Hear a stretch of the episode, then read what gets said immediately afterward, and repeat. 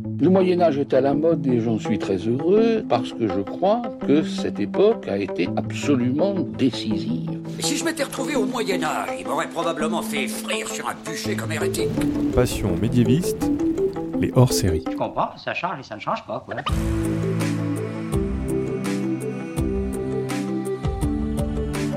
Bonjour à toutes et à tous. À l'occasion de l'exposition 3 1420, un roi pour deux couronnes, présentée à Troyes jusqu'au 4 janvier 2021, je vous propose aujourd'hui un petit hors-série, grand hors-série, où nous allons à la fois nous replonger dans un événement peu connu du Moyen Âge, mais aussi dans une exposition. Donc aujourd'hui, pour ce hors-série, je reçois Arnaud Baudin. Arnaud Baudin, vous êtes directeur adjoint des archives et du patrimoine de l'Aube et commissaire scientifique de cette exposition, donc assez exceptionnelle, aux côtés de Valérie Toureille et Philippe Contamine, qui est président du comité scientifique. Nous ne sommes pas dans les studios habituels de Passion médiéviste, et oui, nous sommes à Troyes. Nous sommes où exactement, Arnaud Baudin? Nous sommes en face de l'hôtel Dieu-le-Comte, l'ancien hôpital de Troyes, fondé par les comtes de Champagne au XIIe siècle et qui a été reconstruit au XVIIIe siècle, et c'est là que se trouve l'exposition euh, sur le traité de Troyes. En 2020, nous avons fêté les 600 ans du traité de Troyes. Alors, je pense que la majorité des personnes qui nous écoutent ne connaissent pas ce traité, et pourtant, il a été très important pour l'histoire de France et d'Angleterre. Il était même supposé euh, mettre fin à la guerre de 100 ans. On va voir qu'en fait, ça s'est pas passé exactement comme ça. Alors, Arnaud Baudin, racontez-nous la genèse de cet événement et aussi quelle est la situation géopolitique en 1420 qui fait qu'on commence à préparer un traité? En fait, alors il faut remonter quand même quelques années en arrière. On est dans la seconde phase de la guerre de Cent Ans le roi de France est Charles VI, il règne depuis 1380. Alors que la guerre franco-anglaise aurait pu se terminer avec le règne de Charles V, puisque Charles V et du Guesclin avaient reconquis la quasi-totalité des territoires, la guerre va reprendre à la faveur d'un événement euh, périphérique, euh, mais qui va finir par ne, ne, plus le devenir. Le roi Charles VI, à partir de 1392, va être atteint de crises de folie qui vont être de plus en plus rapprochées, de plus en plus longues, et qui vont faire qu'au bout de quelques années, notamment au début du, XVe siècle, le roi est dans l'incapacité complète de gouverner et qu'il va falloir mettre en place un conseil de régence. Conseil de régence sous la tutelle, sous la houlette de la reine Isabelle de Bavière, mais qui, dans la réalité des faits, va être diligenté par le frère du roi, Louis d'Orléans, par des oncles du roi, Jean de Berry, le célèbre Jean de Berry, et également par euh, un des cousins euh, du roi, le duc de Bourgogne, Jean sans peur. Ce conseil de régence va rapidement eh bien, voir des oppositions se, mettre en place euh, sur la manière de gouverner, sur des grandes décisions politiques, notamment en matière fiscale. Et Louis d'Orléans et, Jean sans peur vont, vont s'opposer et Jean sans va faire assassiner le frère du roi, Louis d'Orléans, en 1407, près du Temple, à Paris, rue Vieille du Temple aujourd'hui.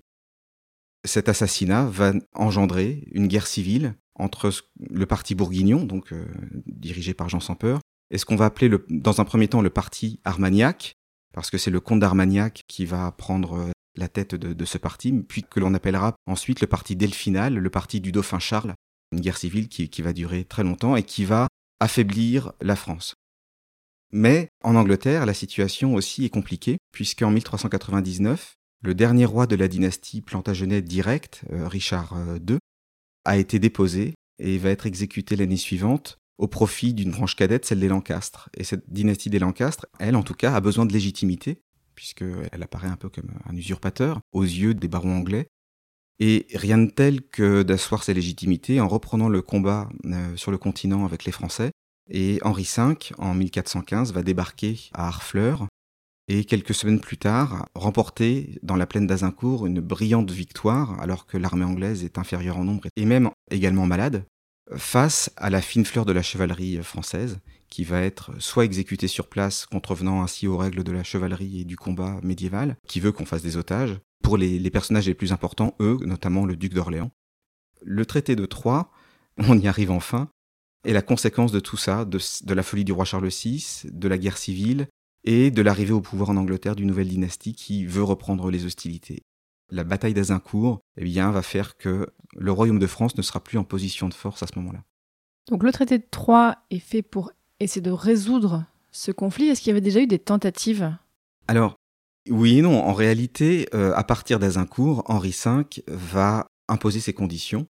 Et finalement, c'est à partir de, 1418, véritablement, que euh, vont se dessiner les conditions du traité de Troyes qui vont être malgré tout négociés avec Charles VI de très loin lorsqu'il a quelques moments de rémission, qui sont vraiment très rares.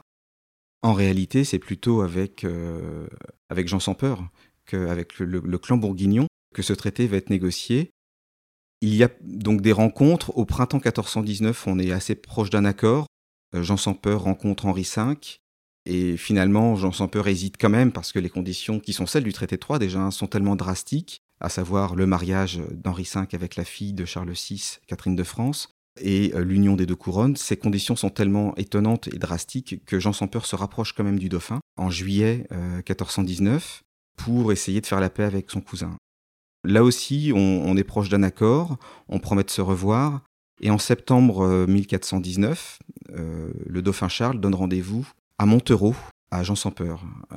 Jean sans peur se méfie pas, l'entourage du duc de Bourgogne lui dit quand même que c'est étonnant, on s'est vu il n'y a pas si longtemps que ça. Pourquoi Pourquoi cet endroit-là, en plus, sur un pont qui est protégé par deux tours Quand on sera sur le pont, euh, on n'aura plus moyen de s'enfuir? C'est quand même étonnant.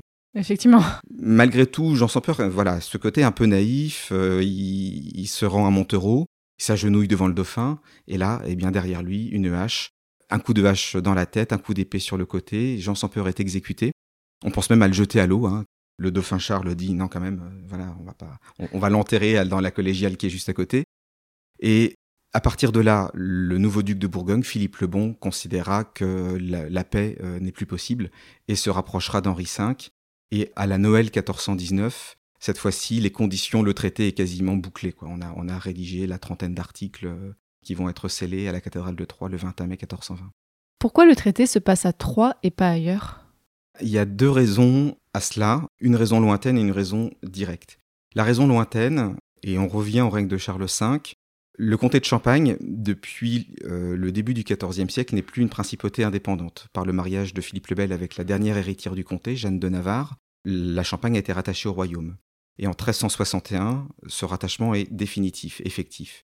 Et au moment donc du conflit franco-anglais, Charles V va confier au duc de Bourgogne le gouvernement militaire de la Champagne qui protège le royaume sur la frontière euh, orientale, la frontière de l'Est, la frontière de l'Empire, puisqu'on sait aussi que les invasions arrivent par la frontière du traité de Verdun. Donc le duc de Bourgogne, Philippe le Hardy, va installer une partie de son administration à Troyes, dans l'ancien palais des comtes de Champagne, à quelques mètres de l'endroit où nous sommes, cette administration, voilà, bourguignonne, se met en place ici, et Troyes devient, quasiment une seconde capitale du duché de Bourgogne à ce moment-là, derrière Dijon. La raison plus immédiate nous ramène à cette guerre civile et à ces années euh, qui font suite à la bataille d'Azincourt. Lorsque la capitale, Paris, est aux mains des Armagnacs ou que euh, la famille royale est en danger, Jean sans peur exfiltre euh, Charles VI et Isabelle de Bavière à plusieurs reprises, entre 1417 et 1419, et les conduit à Troyes, la ville bourguignonne la plus proche de Paris.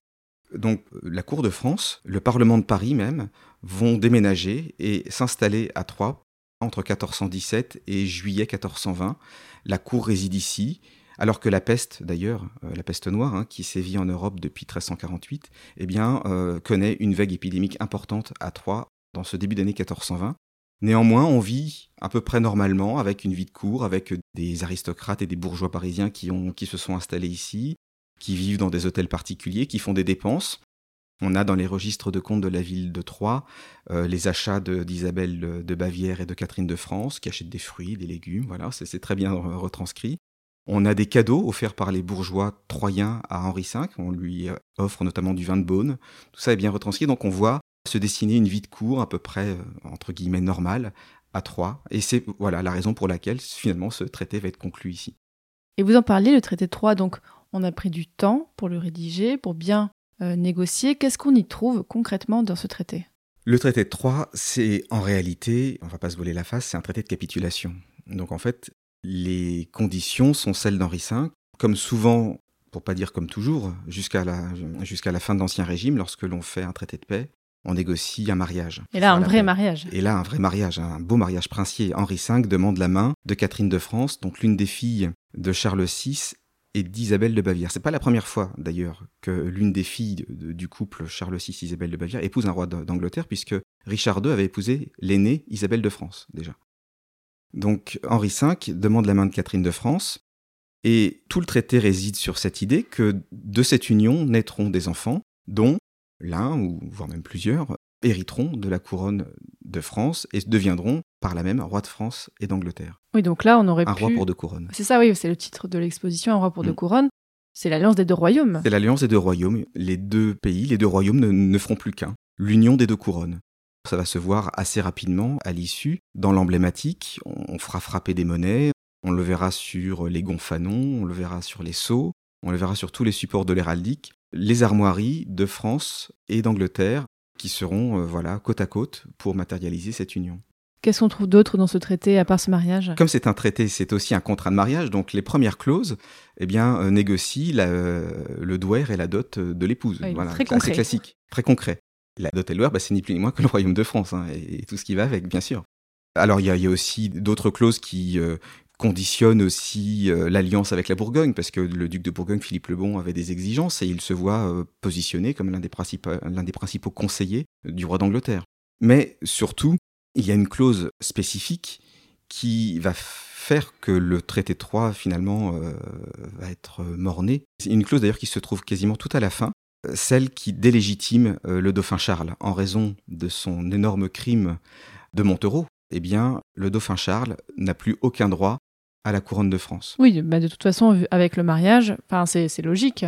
C'était logique, mais il fallait l'écrire. Et finalement, cette clause, qui en soi, si l'on se réfère aux lois fondamentales du royaume, le fils aîné du roi ne peut être déshérité. De ce fait-là, le traité de Troyes caduque. euh, était, était caduque. Voilà. Néanmoins, ce traité va rentrer en application deux ans plus tard, puisque Henri V va mourir de maladie au château de Vincennes au mois d'août 1422. Au mois d'octobre 1422, donc quelques semaines plus tard, Charles VI décédera à son tour.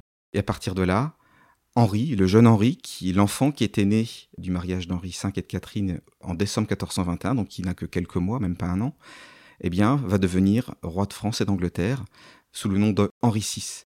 Autant dire que, on va faire un peu du chrony, si l'histoire avait été autrement, euh, eh bien notre Henri II, c'était lui. ah.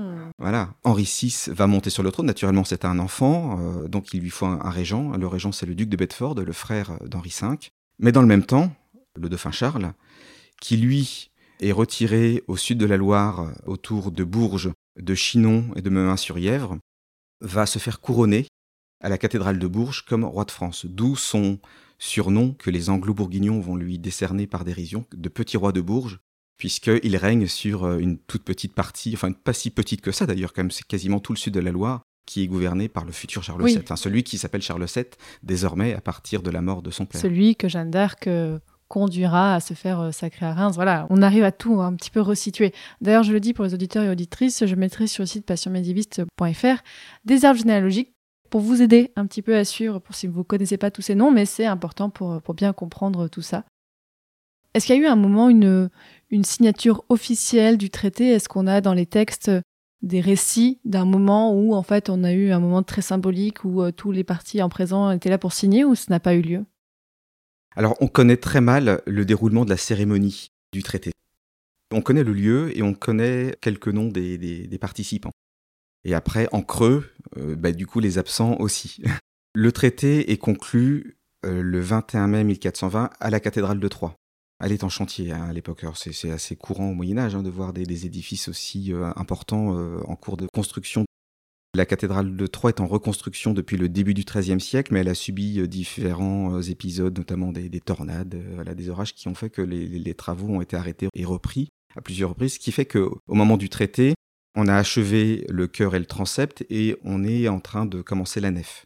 Donc voilà, il faut imaginer un édifice en construction qui n'est pas celui que l'on voit aujourd'hui, notamment avec cette façade 16e siècle. D'où nous enregistrons, on aperçoit le, le haut des tours de la Voilà, fenêtre. le- de- en fait, d'une tour, puisque en fait, elle n'est pas terminée, cette cathédrale. Il manque la deuxième tour, la tour Saint-Paul. Alors, le lieu, maintenant, les participants.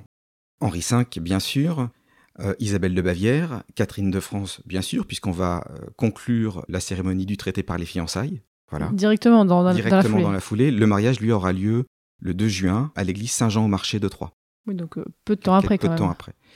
Sont présents également euh, le duc de Bourgogne, Philippe le Bon, euh, le duc de Bedford, l'archevêque de Sens.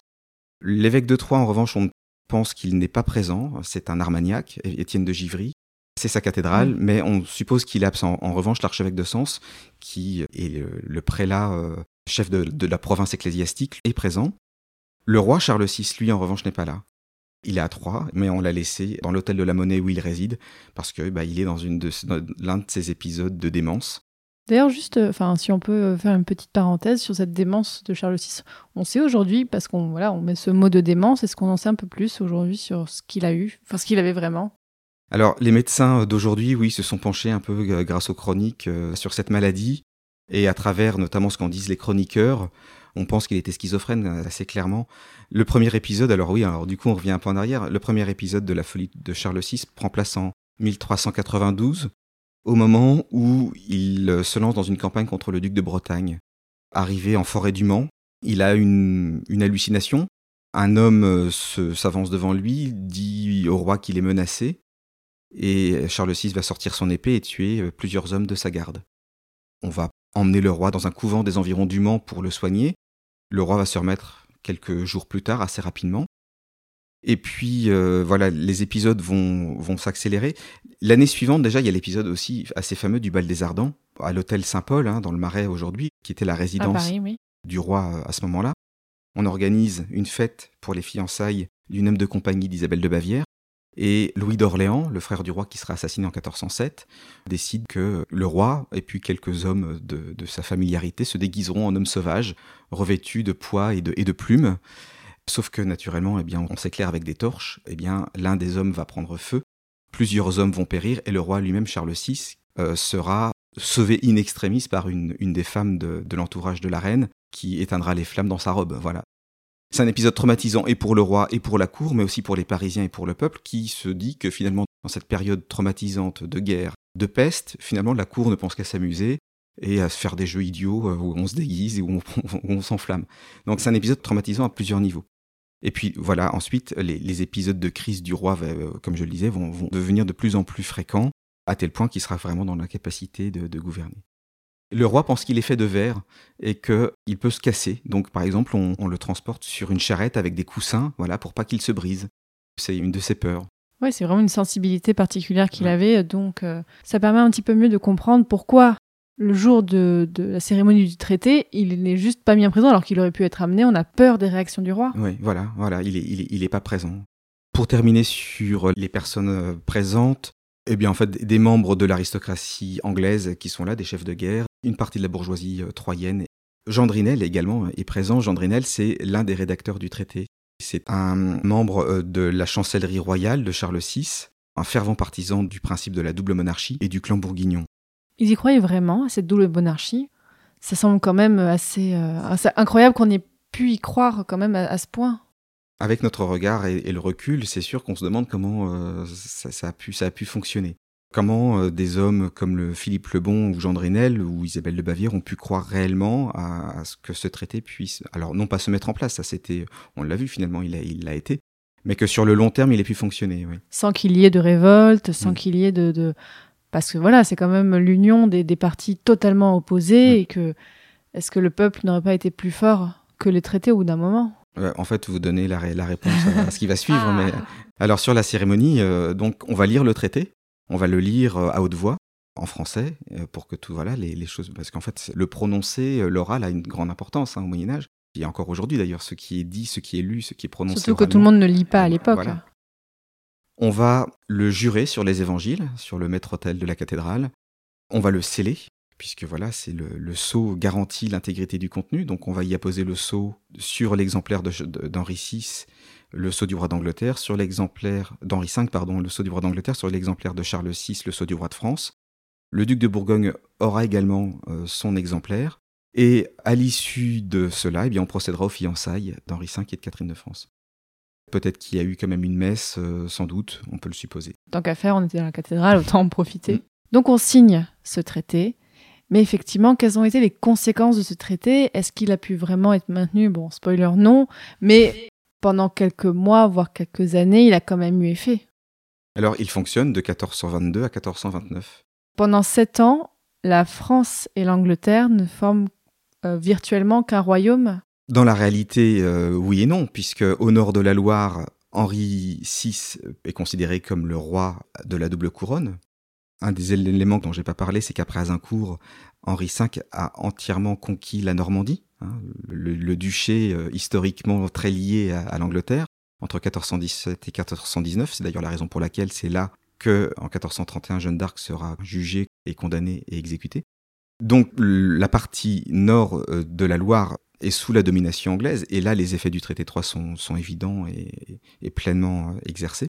En revanche, au sud de la Loire, c'est là que se sont repliés les partisans de, Charles VII, et donc là, non, le traité ne vit pas. Donc en fait, ce traité, il vivote, on va dire, euh, jusqu'en 1429, jusqu'à l'épisode Jeanne d'Arc. Ce que je voulais voir aussi avec vous, Arnaud Baudin, c'est que on a qualifié ce traité de honteux. Il y a en fait une sorte de honte autour de ce traité. Pourquoi Est-ce que vous pouvez nous expliquer tout ça? Alors, le traité de Troyes va être perçu par euh, les partisans du traité, par les Bourguignons, comme une paix finale et générale. Mais tout de suite, les partisans du dauphin vont euh, le disqualifier et on va lui trouver des qualificatifs de déraisonnable. On va le qualifier, euh, Jean Juvenel des Ursins, vers 1435, le qualifie d'incivil. Jean Chartier l'interprète comme une punition divine. Mais finalement, c'est qu'au XVIIIe siècle, euh, en 1765, que pour la première fois, Pierre Rousseau, dans son journal encyclopédique, utilise le qualificatif de honteux traité qui va lui être associé jusqu'à aujourd'hui euh, complètement. Bien tardivement, des Donc c'est bien tardivement, même si dès le départ, effectivement, les partisans euh, de Charles VII voilà, le, considèrent entaché de, de, cette tâche indélébile. Pourquoi on l'appelle honteux?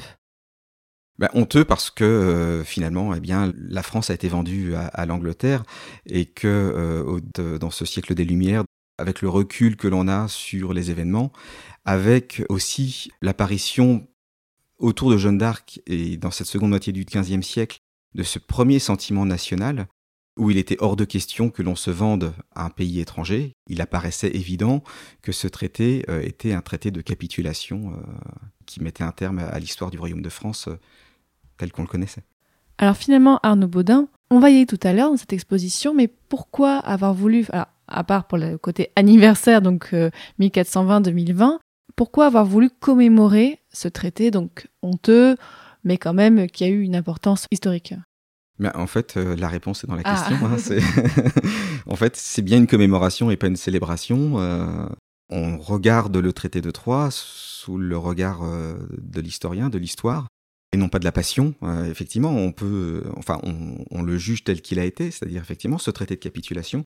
Mais ce qui nous intéresse dans cette année de commémoration, c'est d'essayer de comprendre comment les choses ont pu se dérouler et puis d'apporter un éclairage nouveau aussi euh, auprès euh, des champenois, des Troyens, qui effectivement ont toujours entendu parler de ce honteux traité sans jamais vraiment savoir de quoi il retournait, mais comme finalement beaucoup de Français, parce que cette période de l'histoire de France et de la guerre de Cent Ans est très peu étudiée, en tout cas plus étudiée tellement à l'école. Donc il y avait cet aspect-là, et puis d'un point de vue scientifique, on voulait faire le point sur cet événement autour euh, déjà d'un catalogue hein, qui est assez copieux, où on l'espère fera date. en fait, il n'y avait jamais eu, il y a eu des articles, hein, naturellement, de part et d'autre de la Manche sur cet événement, mais il n'y avait pas eu véritablement d'ouvrage consacré au traité de Troyes. Et puis, euh, parallèlement, alors bien sûr, cette année un peu particulière 2020, euh, n'a pas permis de les organiser comme on le souhaitait, mais quatre journées d'études qui donneront lieu à l'édition d'actes, ont été organisés ou le seront l'année prochaine, avec un peu de retard, à Dijon, à Chaumont, à Épinal et à Troyes, autour euh, bah, de, cette année de, sur le traité, sur euh, l'assassinat de Montereau, sur Jeanne d'Arc et sur euh, les malheurs de la guerre, voilà comment vivent les populations champenoises pendant ces années de, de conflit. Eh bien écoutez, maintenant qu'on a bien compris cet événement, je propose aux auditeurs auditrices une petite immersion dans l'exposition. Je vous propose qu'on y aille tout de suite Arnaud Baudin. Merci, à tout de suite.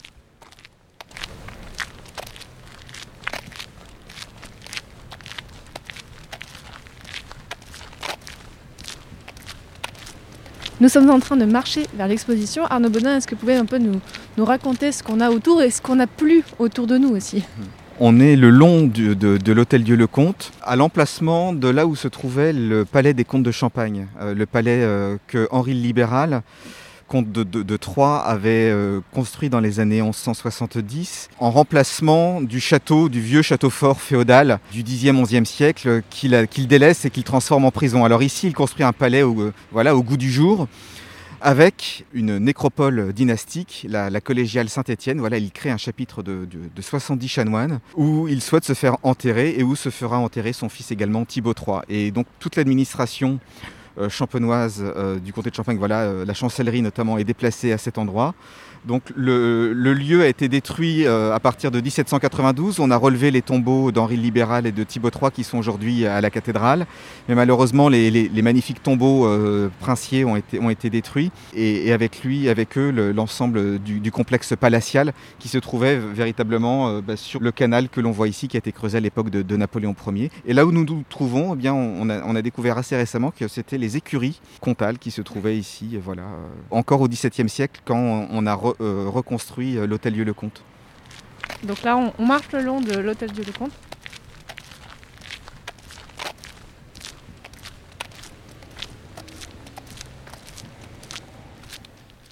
Alors là, nous sommes dans l'exposition. Effectivement, ça résonne un petit peu. Aujourd'hui, il n'y a pas de visiteurs. Arnaud Baudin, qu'est-ce qu'on voit en entrant dans cette exposition?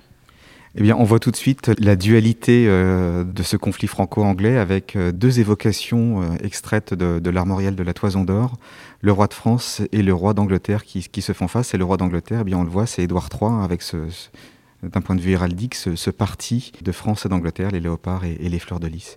Une dualité voilà, bah, qui va nous suivre tout le long de l'exposition. Une exposition qui s'organise autour de cinq sections on commence par revenir sur cette première partie de la guerre de Cent Ans, hein, puisqu'il faut expliquer comment on en est arrivé là et euh, aussi quelle est la situation en France et en Angleterre au début du XVe siècle, avec, euh, on en a parlé, hein, le, changement dynastique en Angleterre, la, guerre civile en, France. Dans cette première section, on, nous avons euh, la chance d'avoir eu des, prêts assez, assez magnifiques du musée du Louvre et, du musée de Cluny, en particulier ici le chapelle de, de Charles VI qui est présenté dans, dans, les collections permanentes du musée, hein, dans la section euh, du donjon de Charles V. Également euh, l'anneau la, au portrait de, de, Jean sans peur, et puis ces deux petites euh, enseignes, ces petits badges aux armes des Armagnacs et des Bourguignons, qui ont été retrouvés dans la Seine au 19e. Mais il a été un petit peu abîmé, en fait, quand même. Alors, le, le chapelle de, de Charles VI, qui est pour le coup euh, véritablement bien identifié. On le voit sur des enluminures du, début du, 15e siècle. Donc on sait qu'il a appartenu. En plus, il n'y a pas à s'interroger. Toute l'emblématique des Valois est présente dessus, et notamment le cérélé que l'on retrouve donc sur la partie principale du, casque. Et naturellement, cette couronne de fleurs de lys qui, venait sertir euh, le chapelle. Ce chapelle, il a été retrouvé en 1984 dans la cour carrée du Louvre, au fond d'un puits, un puits que, l'on voit toujours hein, lorsque l'on visite la cour carrée à l'occasion des fouilles qui ont précédé euh, la construction du Grand Louvre euh, pendant la, présidence de François Mitterrand. Donc il a été retrouvé au fond du puits et on ignore complètement comment il s'est retrouvé là. Euh, différentes hypothèses. En tout cas, il est effectivement dans un état archéologique dans son jus, hein, comme on dit. Alors qu'est-ce qu'on peut voir d'autre comme peut-être on peut s'attarder un petit peu sur les très beaux manuscrits qu'on voit dans cette première partie de l'exposition? Alors ici, nous sommes devant euh, un des exemplaires euh, manuscrits de euh, la justification du duc de Bourgogne sur le fait de la mort du duc d'Orléans. C'est un traité qui a été composé à la demande de, Jean sans peur pour justifier euh, l'assassinat du duc d'Orléans, du duc Louis d'Orléans à Paris en, en, 1407. Et Jean sans peur va faire appel à Jean Petit, un, un universitaire parisien, qui va donc composer ce, traité de justification qui explique que euh, Jean sans peur euh, finalement a fait du bien à la monarchie en exécutant un tyran qui voulait s'arroger le pouvoir. Ce manuscrit est assez extraordinaire. Il, provient, il est conservé habituellement dans les collections de la Bibliothèque nationale d'Autriche. Et sur le premier feuillet, on y voit une magnifique enluminure représentant la tante Fleur de qui, en fait, qui représente la France, et devant elle se battent deux animaux, le lion, qui est en fait une évocation, une effigie du duc de Bourgogne, en train de donner un coup de patte à un loup. On le voit, il commence à saigner, hein, ce loup, et ce loup, il cherchait à s'emparer de la couronne. Hein, il l'a entre, en, entre les pattes. Voilà, c'est assez caractéristique des enluminures euh, médiévales, et notamment de cette première partie du XVe siècle. Et juste à côté de ce manuscrit, on voit, alors pour le coup c'est un petit peu étonnant, on voit un crâne, c'est le crâne de vin, en tout cas un facsimilé du crâne de qui? C'est le facsimilé du crâne de Jean sans peur. C'est un crâne qui, enfin, un facsimilé qui a été réalisé au 19e siècle, qui aujourd'hui est conservé aux archives départementales de la Côte d'Or. Il a été réalisé au 19e siècle, au moment où des médecins dijonnais, des chirurgiens, vont faire des, études sur les corps des ducs de Bourgogne. On entre dans la deuxième section de, de l'exposition. À quoi est consacrée cette section? Alors, c'est la section euh, véritablement consacrée au traité de Troyes. On y voit notamment des documents qui permettent d'illustrer ce que l'on a évoqué tout à l'heure, la raison pour laquelle le traité a été conclu ici même à Troyes, avec euh, justement ce registre de comptes évoquant euh, les dons faits au roi d'Angleterre par les bourgeois troyens, la charte également d'Isabelle de Bavière demandant le transfert du Parlement de Paris à Troyes, et puis surtout, on y voit réunis pour la première fois depuis 600 ans les trois exemplaires du traité euh, de Troyes. L'exemplaire qui est conservé aux archives nationales et qui est au nom de Henri V. Euh, donc c'est un magnifique document. Là aussi avec une très belle lettre initiale ornée pour le H de Henri, où l'on voit euh, les armes de France et, d'Angleterre eh bien décorer cette lettre et lettre qui supporte d'ailleurs la couronne, avec un très beau sceau aussi du roi d'Angleterre. Et les deux autres exemplaires euh, au nom de Charles VI, un exemplaire qui, vient des archives euh, du ministère des Affaires étrangères à la Courneuve, et euh, un autre exemplaire des archives ducales à Dijon. Qu'est-ce que la confrontation de ces trois exemplaires nous apprend sur le traité de Troyes? Déjà que d'un point de vue diplomatique, voilà, on a réalisé plusieurs euh, exemplaires originaux qui ont été remis, rédigés par chacune des, chancelleries et remis, euh, voilà, que, l'on sait échanger. Sur le contenu, euh, le contenu est bien, bien sûr strictement le, même. D'un point de vue de l'ornementation, voilà, on voit que certaines chartes ont fait l'objet d'un soin plus particulier que d'autres. Et puis sur l'exemplaire de la Courneuve, on voit que sur le repli est apposée la signature de Jean Drinel, qui est donc ce secrétaire de la chancellerie royale qui a mis par écrit euh, le traité et qui a, qui a assisté aux négociations et qui a servi aussi un peu d'ambassadeur entre Charles VI et, Henri V.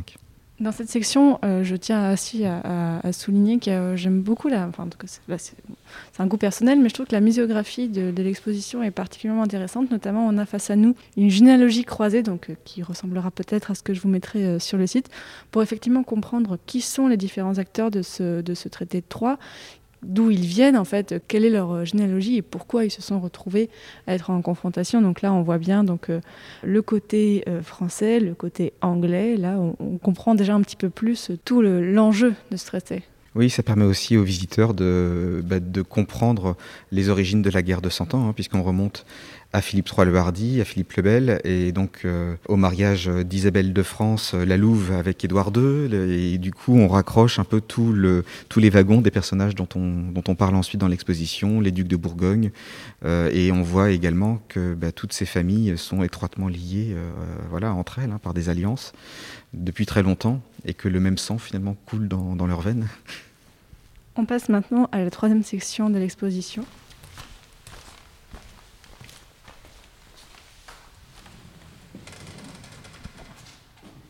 Et là, nous entrons un petit peu plus dans le contexte de ce traité, pas seulement le traité en lui-même, mais pour comprendre justement là euh, comment est organisée la ville de Troyes à l'époque, c'est ça?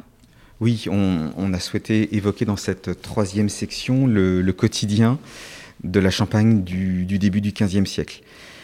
Alors effectivement, on, arrive euh, tout de suite sur un plan de, Troyes et sur euh, une reconstitution en 3D de, la ville de Troyes en, 1420. Ce plan nous permet effectivement de comprendre comment s'organise euh, la ville en, 1420. La partie où nous nous trouvons, qui correspond à, l'ancienne cité gallo-romaine, se trouve la cathédrale, donc où prend place l'événement du 21 mai 1420 euh, se trouve également l'ancien palais des, comtes de Champagne avec la collégiale Saint-Étienne. C'est la partie religieuse et politique de la ville, la plus ancienne, la, partie la plus ancienne de, Troyes. Et puis dans la partie euh, basse se trouve ce quartier marchand bourgeois qui euh, s'est développé à la faveur des foires de Champagne au XIIe, XIIIe siècle, autour de l'église Saint-Jean-au-Marché, où prendra place le 2 juin 1420 le mariage d'Henri V et de Catherine de France, et qui va être réuni en 1230 par le comte de Champagne Thibaut IV, qui doit faire face à ce moment-là à une coalition de barons contre lui, et donc il fortifie euh, la plupart des villes de Champagne à ce moment-là. Et c'est ces fortifications de 1230 qui vont donner à Troyes cette forme particulière de bouchon de champagne qu'on lui attribue aujourd'hui. En 1420, la ville a été à nouveau, enfin, les fortifications ont été complétées, hein, naturellement, pour faire face bah, au développement de, l'artillerie. Et on a créé une seconde ligne de fossés, qu'on appelle des faux fossés parce qu'ils ne sont pas en eau, protégés par, eux également par des fausses portes qui protègent les portes principales et qui permettent de tenir à distance les canons qui ont une faible portée encore à ce moment-là. Ce sont des évolutions de, des fortifications qui ont eu lieu entre la fin du XIVe et le début du XVe siècle. Et l'on voit dans la partie basse de la ville le lieu, l'endroit qui correspond aujourd'hui à à peu près approximativement euh, à l'hôpital de Troyes, le lieu où le camp de Charles VII et de Jeanne d'Arc s'est installé en juillet 1429 euh, lorsque le, roi a mis le, siège devant la ville. Qu'est-ce qu'on peut voir d'autre dans cette section pour comprendre un peu plus quelle était la vie à Troyes en 1420 alors justement, bah, pour euh, rebondir sur cette répartition de, la ville en deux parties, on y évoque les deux grandes élites qui tiennent la ville euh, à ce moment-là. L'élite ecclésiastique, l'évêque naturellement dans sa cité, euh, les deux évêques du traité, Étienne de Givry puis Jean Léguisé à partir de 1426. Euh, et puis en face, on parle de cette bourgeoisie troyenne on l'évoque, on évoque l'essor de cette bourgeoisie qui en fait a fait fortune à la faveur des foires de Champagne au XIIIe siècle. Et, cette bourgeoisie, voilà, qui, naît au XIIe, XIIIe, et bien au XVe siècle, elle est devenue extrêmement puissante, extrêmement riche. Elle peut se permettre, à l'image de Jacques Coeur à Bourges, de prêter au roi euh, des sommes d'argent. Euh, et elle accomplit dans la ville des formes de mécénat de toutes sortes qui permettent eh bien, de transformer la ville. Elles offrent des vitraux notamment, elles offrent des chapelles euh, dans les églises, elles revêtent euh, les sols de pavement à leurs armes, elles achètent des livres d'heures enluminés aux plus beaux artistes de la cour parisienne. Et voilà, ce sont ces objets que l'on présente euh, ici. Alors, à la suite de, l'exposition, on, évoque aussi le quotidien de la grande eh bien, majorité des champenois, hein, les populations, 90% des populations qui, eux, vivent à l'extérieur de la ville, dans les campagnes, qui euh, subissent non seulement le passage des troupes armées, à la fois pendant les périodes de combat, mais aussi pendant les périodes où les mercenaires ne sont plus payés et qu'ils vivent sur les campagnes, hein, à tous les niveaux. Ces populations subissent également les épidémies de peste, hein, répétition depuis 1348, à tel point que la moitié de la population est décimée hein, pendant, la guerre de Cent Ans. Troyes perd la moitié de sa population en, en un siècle. Ces paysans ont diverses solutions pour s'en sortir face, euh, face à cela. Soit ils essayent euh, d'aller dans les villes, notamment d'aller à Troyes, pour euh, vivre dans des institutions charitables, dans, les, dans les abbayes ou alors dans la rue, pour essayer de survivre. D'autres fuient vers la Lorraine, notamment, là où, et dans l'Empire, voire là où il n'y a pas de, conflit. Donc là, on voit dans, dans cette vitrine eh bien, des objets du quotidien, des outils, de la vaisselle, et on va entrer donc dans la quatrième section de l'exposition. Donc là aussi, on est encore sur du contexte, mais là un peu plus militaire, si, euh, si l'on croit ce que je vois face à nous. Oui, on a souhaité dans cette quatrième section évoquer d'une part l'évolution des techniques de combat au début du XVe siècle, et également la reconquête du royaume par Charles VII jusqu'à la paix d'Arras de 1435. Et alors pour ce faire, effectivement, on a eu la chance euh, grâce à de très beaux et nombreux prêts du musée de l'armée, de pouvoir présenter une vitrine euh, qui fait un peu la synthèse de tout l'armement euh, de, cette période. On y a bien la, la présentation d'un chevalier, de l'équipement caractéristique du chevalier, avec la cotte de maille, le, le casque, les plates, un bassinet, une épée, des éperons, et également avec cette charte de reddition de la place de Vitry euh, de 1424. Vitry est tenu par Laïr, le célèbre euh, homme d'armes qui est au service de, de Charles VII, mais qui... Et auquel euh, on avait consacré un épisode dans Passion médiéviste, si ça intéresse, euh, on vous mettra le, je vous mettrai le lien dans la description de l'épisode, mais oui. Alors Étienne de Vignol, voilà, dit euh, qui, euh, euh, qui est au service de Charles VII, mais qui aussi euh, peut euh, mener ses propres combats personnels et euh, être un capitaine de guerre redoutable, euh, un mercenaire redoutable, qui en 1424 tient la place de Vitry. Euh, Vitry, alors euh, non pas Vitry le François, qui comme son nom l'indique a été créé par François Ier, mais Vitry en Pertois à l'époque. Et la place va tomber. Euh, Lahire va devoir se rendre au duc de Bedford et à l'évêque euh, de Beauvais, Pierre Cochon. Alors l'acte de, reddition de Vitry est intéressant parce qu'il se termine par euh, le nom de l'ensemble des bourgeois de Vitry qui font reddition et qui apposent leur sceau à côté de celui de euh, bas, au bas de l'acte. On- n'a plus les sauts malheureusement, ils sont, on, on les a perdus. Ce sont des, des- c'était des cachets qui étaient euh, apposés au, au bas du document et qui naturellement sont très fragiles et voilà, euh, se sont cassés avec le temps. C'est un document qui provient des, des archives nationales. Et là, on avance un petit peu et on voit donc euh, une, une belle table, de, notamment avec une reconstitution chronologique de l'événement. Euh, D'ailleurs, en fait, euh, les auditeurs ne l'entendent pas, mais normalement, dans l'exposition, on- vous avez beaucoup de, présenté beaucoup de vidéos de reconstitution 3D. Donc là, vous avez eu la gentillesse de le couper parce que sinon, ça aurait fait beaucoup de bruit pendant qu'on enregistre. Mais ça permet effectivement, avec toutes ces vidéos, de encore mieux comprendre euh, l'événement. Oui, voilà, on a essayé d'apporter ce- ces contenus multimédia ou audio qui permettent euh, aux, visiteurs de, se replonger dans le contexte. On a notamment des deux points d'écoute audio de musique euh, anglaise et française euh, de l'époque, et on a les reconstitutions 3D que- que- de, Troyes et du chantier de la cathédrale de Troyes en 1420. Là, on avance un peu et euh, il y a un document qui est face à nous.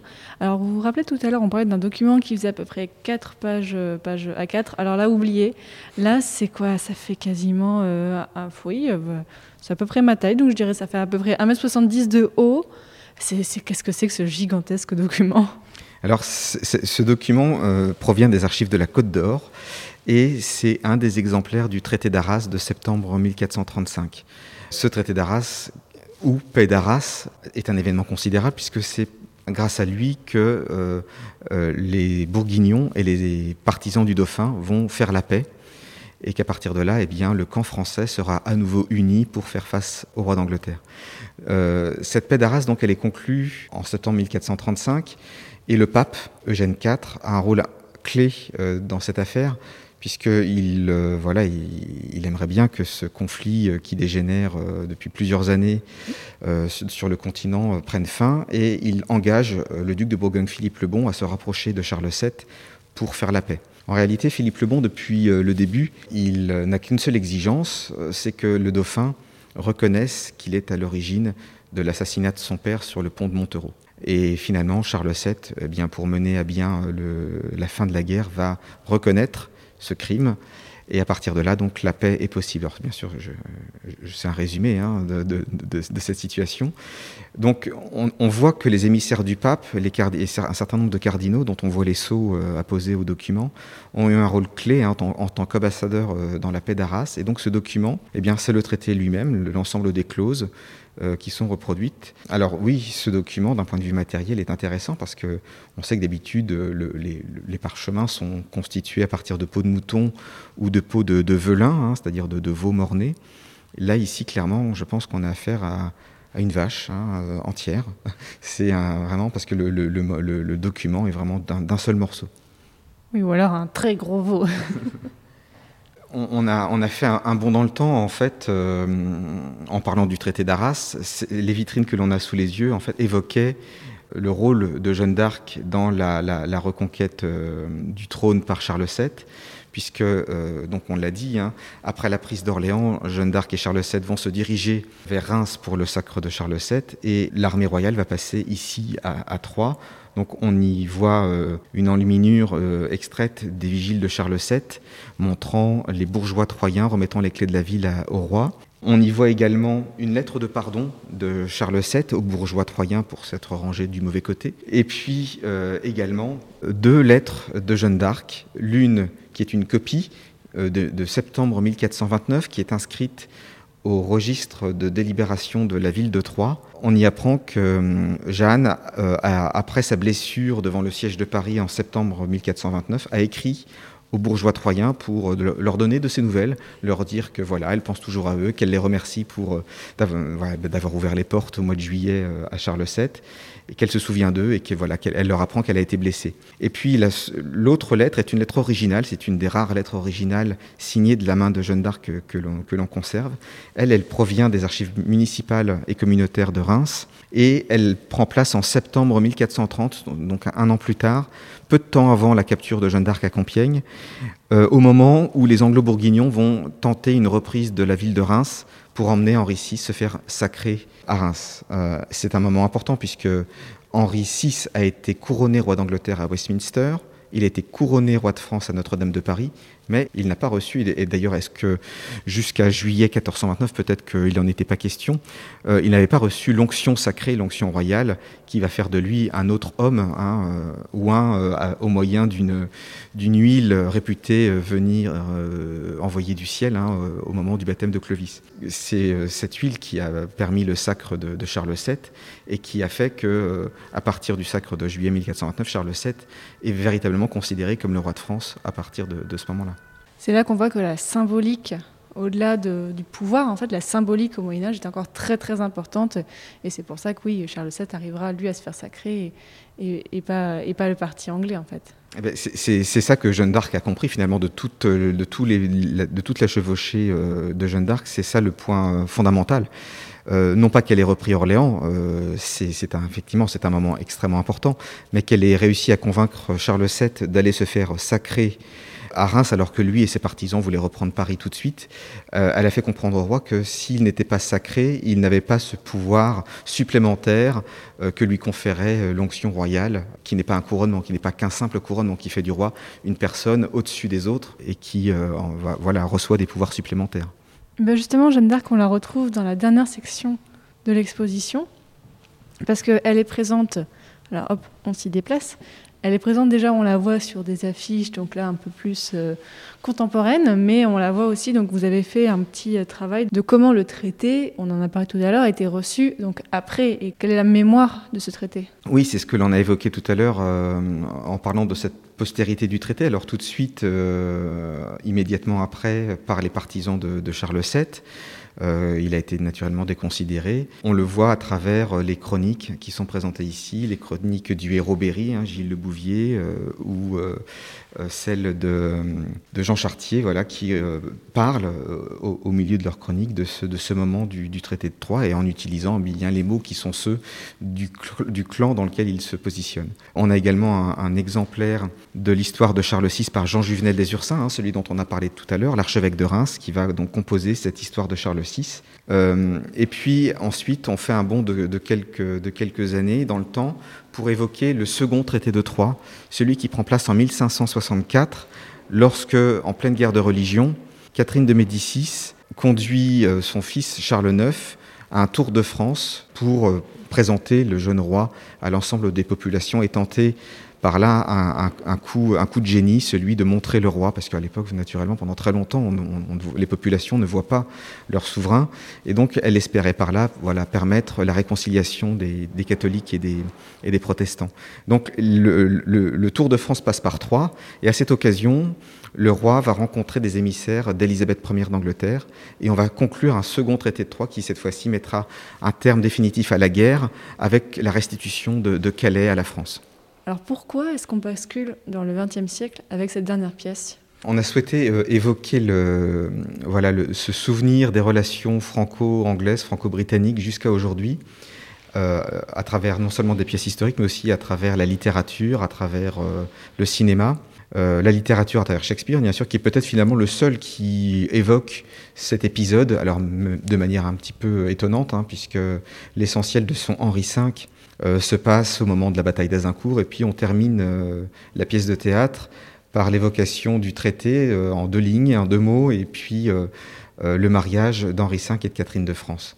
Et on termine l'exposition à la fin de la Seconde Guerre mondiale, cette fois, avec cette affiche de la propagande allemande qui montre Jeanne d'Arc en train de brûler au-dessus de Rouen en flammes, détruite par les bombardements alliés anglais, et qui, voilà, évocation de, cette Jeanne d'Arc qui est récupérée euh, d'un point de vue politique euh, depuis la fin du XIXe siècle et que l'on resserre voilà, comme martyr pour euh, un autre combat. Bah, écoutez, merci beaucoup Arnaud Bonin pour toute cette visite. Pour maintenant, les auditeurs connaîtront par cœur le traité de Troyes. Donc là, malheureusement, je pense qu'à l'heure où les personnes écoutent ce podcast, peut-être que l'exposition sera finie ou en tout cas plus disponible. Mais ils peuvent quand même y avoir accès parce que vous m'avez dit tout à l'heure qu'il y aura peut-être une version numérique de l'exposition. Oui, on, y travaille en ce moment et idéalement, normalement, à partir du 4 janvier 2021, euh, l'exposition sera disponible sur le site internet de la Direction des Archives et du Patrimoine de l'Aube de manière virtuelle en 360 degrés, c'est-à-dire que le, visiteur euh, pourra derrière son écran visiter euh, quasi comme il l'aurait fait ici l'exposition et accéder à l'ensemble des contenus, textes, audio, multimédia. Euh, derrière son écran, en français et en anglais. Euh, voilà, c'est une belle manière de conserver la trace de cette exposition qui n'a pas eu eh bien, la vie qu'elle aurait dû avoir puisque normalement elle était prévue pour euh, rester ouverte quatre mois. Néanmoins, c'est une idée qu'on avait dès le départ de permettre de, voilà, de, garder la mémoire de cet événement et de permettre aussi à, nos amis anglais de la découvrir à leur tour. Ben, écoutez, voilà, on mettra le lien euh, sur le site passionmédiviste.fr. Et euh, vraiment, encore une fois, merci beaucoup pour toute cette visite. Peut-être que dans quelques mois, euh, Passion médiéviste reviendra à Troyes sur un autre sujet, je l'espère. Et voilà, encore merci beaucoup. Merci à vous. Au revoir.